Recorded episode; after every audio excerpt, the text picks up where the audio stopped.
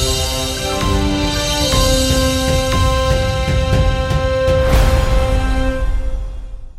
สวัสดีคุณผู้ฟังทุกท่านครับ ต้อนรับคุณผู้ฟังเข้าสู่อย่างหลอน EP นี้เนี่ยไม่เป็นการเสียเวลา เรามาเริ่มเรื่องกันเลยนะครับ เรื่องนี้เป็นเรื่องที่ลี้ลับ และตอนนี้เนี่ยก็ยังหาคำตอบไม่ได้ มันเกิดขึ้นกับผมเองครับในช่วงเป็นนักข่าวสมัยแรกๆ 2-3 ปีหลังจากที่เรียนจบ สังกัดอยู่ที่สถานีโทรทัศน์แห่งหนึ่งนะครับ ช่วงนั้นเนี่ยเป็นช่วงเทศกาลสงกรานต์จำได้ว่าช่วงเดือนประมาณเมษายน ทางช่องทางสถานีเนี่ยเขาตัดสินใจที่จะไปจัดรายการกันที่ถนนข้าวเหนียว จังหวัดขอนแก่น ซึ่งหากใครรู้จักกันก็ถือว่าเป็นแลนด์มาร์กอีกถึงแลนด์มาร์กในการที่จะไปเที่ยวสงกรานต์นะครับในวันนั้นเนี่ยเราเดินทางกันไปโดยรถตู้ ซึ่งเป็นรถตู้บริษัท รถตู้คันนี้เนี่ยถูกขนานนามว่าเป็นรถตู้อาถรรพ์ซึ่งก็พูดเล่นๆกันในบรรดา ช่างภาพนักข่าวกันนะฮะ แต่ก็ไม่มีใครเคยเจออะไร แค่พูดบอกว่าเฮ้ยถ้าไปรถตู้คันนี้ ถ้าโดยสารรถตู้คันนี้เนี่ยมันมักจะมีเหตุการณ์แปลกๆ มักจะมีปัญหาต่างๆ ติดขัดในการทำงาน เราก็คิดว่ามันเป็นการพูดเล่นๆ ของช่างภาพของนักข่าวที่พูดกัน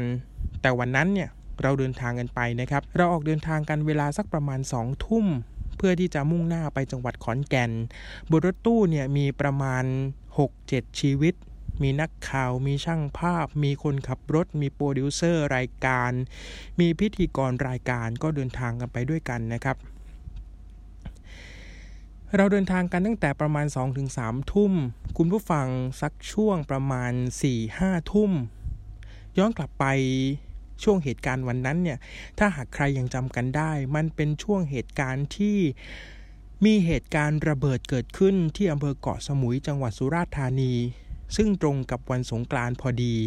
ถ้าใครยังจำกันได้ในปีนั้นนะฮะ ผมไม่ย้อนไปเหตุการณ์แล้วกัน แต่ว่าอยากจะเท้าความให้ฟังสักช่วงเวลาประมาณใกล้ๆห้าทุ่ม เราเดินทางถึงบริเวณปากช่อง จังหวัดนครราชสีมา ตรงนั้นเนี่ยก็ถือว่าเป็นเขตแดนของภาคอีสาน ที่จะมุ่งหน้าไปจังหวัดขอนแก่นนะครับ ในรถเนี่ยได้รับโทรศัพท์ปลายสายจากเจ้าของสถานี หรือว่าเจ้าของช่องเนี่ยบอกว่ามีเหตุการณ์ระเบิดเกิดขึ้นที่เกาะสมุยจังหวัดสุราษฎร์ ให้เดินทางกลับมา เพื่อที่จะไปจังหวัดสุราษฎร์ทันทีเลยนะครับ ในรถเนี่ยก็มีบกหนึ่งในนั้นเนี่ยเป็นบรรณาธิการอยู่ในรถด้วย ก็มีการตัดสินใจบอกว่า ถ้าอย่างนั้นเนี่ยเวลาประมาณ5้าทุ่มจะเที่ยงคืนเนี่ยเราก็ต้องเลี้ยวรถหรือว่าวกรถกลับไปกรุงเทพก่อน เพื่อที่จะไปส่งคนสำคัญสำคัญ อย่างเช่น บก ช่างภาพ เพื่อที่จะไปขึ้นเครื่องบินที่สนามบิน ให้ไปถึงสถานที่เกิดเหตุให้ไวที่สุดนะครับ ซึ่งเราเป็นนักข่าวเป็นโปรดิวเซอร์เป็นคนขับรถต่างๆ เนี่ยก็ยังคงอยู่ในรถกัน เมื่อ บ.ก. ตัดสินใจวกรถกลับไป สักช่วงประมาณใกล้ๆเที่ยงคืนนะคุณผู้ฟังไปถึงสนามบินสุวรรณภูมิ ผมจำได้ว่าประมาณตีสองตีสามซึ่ง flight เที่ยวบินเนี่ยมันก็มีเที่ยวเช้าตรู่นะฮะพอส่ง บ.ก. ส่งช่างภาพเป็นที่เรียบร้อยแล้วเนี่ย เราเองทั้งประมาณ 4-5 ชีวิต บนรถตู้ถูกบอกว่าให้เดินทางกันไปโดยรถตู้ เพื่อที่จะตามไปสมทบกันที่เกาะสมุย ซึ่งหลายคนก็น่าจะทราบกันว่าการเดินทางก็ค่อนข้างไกลนะฮะ จากกรุงเทพไปสุราษฎร์ธานีเนี่ยก็ไกลแล้ว แล้วก็ยังต้องไปต่อเรือ ไปที่เกาะสมุยอีก การเดินทางวันนั้นเป็นการเดินทางที่ต่อเนื่องมาก แล้วก็ไม่ได้พักผ่อนเลยอย่างที่เล่ากันมาตั้งแต่ตอนต้นนะคุณผู้ฟัง จากนั้นรถตู้เนี่ยก็ขับไปออกจากกรุงเทพนะครับ มุ่งหน้าไปจังหวัดสุราษฎร์ธานี เปลี่ยนเส้นทางจากขอนแก่นไปเลยคุณผู้ฟัง ก็ขับกันมาเรื่อยๆ เหตุการณ์ก็ยังปกติอยู่นะครับ ซึ่งตอนนั้นเนี่ยเป็นช่วงของตอนกลางวันละ เราก็ต้องรีบเดินทางกันไป น้ำท่าก็ไม่ค่อยได้อาบ อาหารการกินก็แวะตามปั๊มกันนะฮะ เหตุการณ์ยังคงเป็นไปปกติ สักช่วงเวลาประมาณสองทุ่มเศษเราเดินทางถึงเส้นทางในพื้นที่เขตจังหวัดชุมพร ถ้าหากใครที่ลงใต้โดยเดินทางโดยรถโดยสารหรือว่ารถส่วนตัวเนี่ยก็จะเห็นว่าเส้นนั้นเนี่ยค่อนข้างที่จะมืด ไม่ค่อยมีไฟเลยคุณผู้ฟังตามข้างทางเนี่ยนะฮะ แล้วก็ไม่ค่อยมีบ้านคนด้วย เราจอดแวะพักกันที่ศูนย์แวะพักรถ ซึ่งคล้ายๆสวนสาธารณะที่1นนะครับในจังหวัดชุมพรเราก็แวะพักรับประทานอาหารกันเรียบร้อย หลังจากนั้นเนี่ยเหตุการณ์ที่ไม่คาดคิดก็เกิดขึ้นคุณผู้ฟัง ทุกคนขึ้นรถตู้มานะฮะแล้วก็นั่งกันทำนู่นทำนี่กันปกติ สักพักเนี่ยก็มีเสียงยึกกักยึกจักยึกจักยึกจัก แล้วรถตู้ก็ดับลง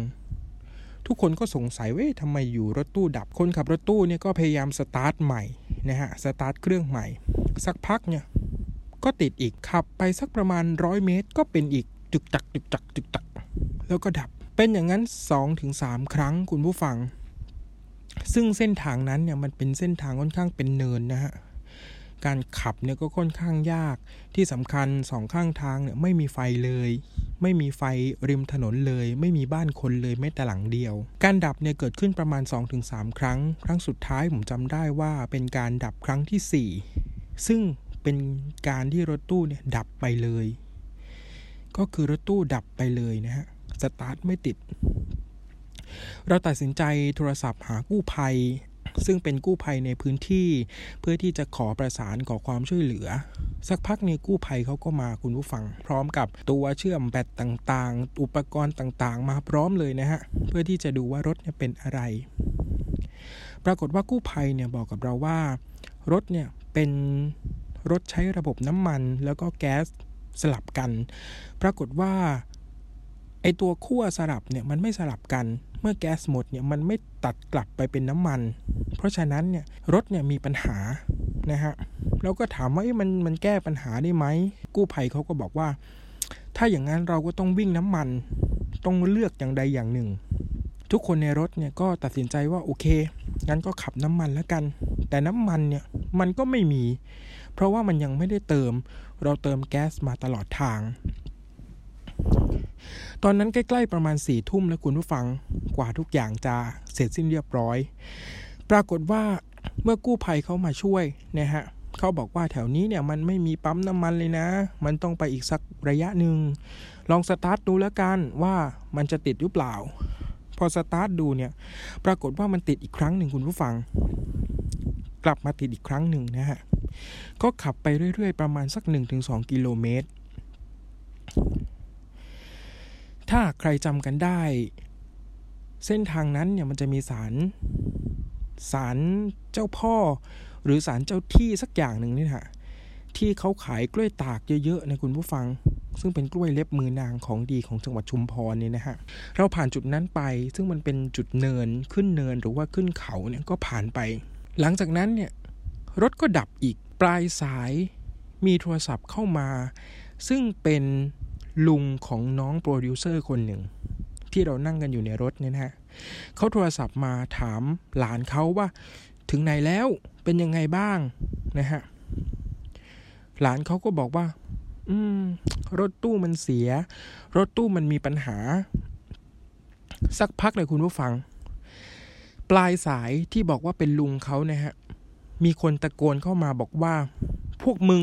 หยุดไม่ต้องเดินทางกันต่อ ถ้ามึงเดินทางอะ มึงตายแน่ ทุกคนในรถอึ้งนะฮะ แล้วน้องโปรดิวเซอร์บอกว่า ลุงของเขาเนี่ย เป็นร่างทรงของปู่ฤาษีตาไฟ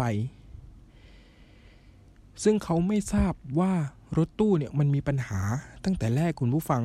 ทุกคนเนี่ยตกใจนะฮะ กับสิ่งที่เกิดขึ้นแล้วก็สิ่งที่ได้ยิน หลังจากนั้นไม่นานคนขับรถตู้ก็ตัดสินใจหักเข้าข้างทาง เพื่อที่จะจอด ตรงนั้นเนี่ยไม่มีบ้านคนแม้แต่หลังเดียว มีแต่ร้านคาราโอเกะเล็กๆ ร้านหนึ่งคุณผู้ฟัง พอเราจอดปุ๊บ ปลายสายโทรกลับมา ซึ่งเป็นลุงของน้องโปรดิวเซอร์เนี่ยบอกว่า พวกมึงไม่รู้เหรอว่าวคืนนี้เป็นเป็นคืนเดือนมืด ห้ามเดินทางแล้วมันเป็นวันพระ ขอให้พ้นคืนนี้ได้ไหม ถ้าหากมึงยังฝืนเดินทางกันไปเนี่ย มึงจะตายกันทั้งคัน คุณพระคุณเจ้าช่วยคุณผู้ฟัง รู้ไหมว่า อะไรเกิดขึ้นหลังจากนั้น ทุกคนเนี่ยร้องไห้นะฮะ พร้อมกันเลย หนึ่งก็คือความกดดัน ความกลัว กลัวสุดชีวิต ความมืด เวลากลางคืน อีกอย่างเนี่ยแถวนั้นไม่มีบ้านคนเลย มีเพียงร้านคาราโอเกะเล็ก ๆ มีคนอยู่สองสามคน ที่เขาก็บอกว่า แถวนี้มันไม่มีแล้วล่ะ ปั๊มน้ำมันน่ะที่พักก็ไม่มี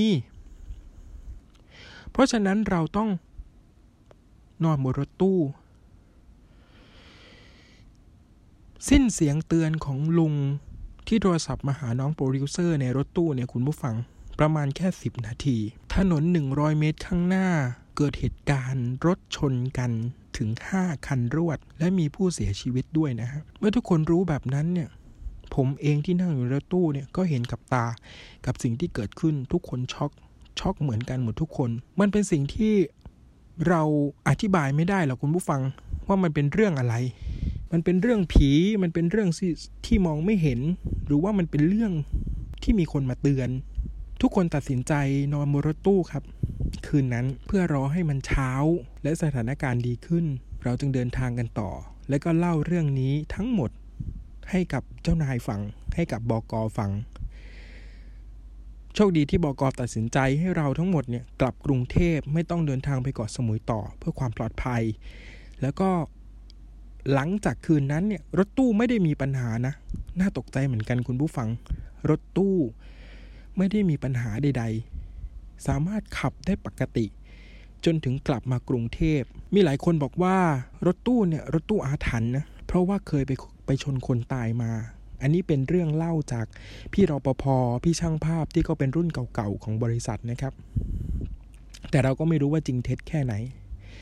เขาบอกว่าสังเกตดูว่ารถคันนี้เนี่ยแม้แต่พระประดับหน้ารถเนี่ยยังไม่มีเลย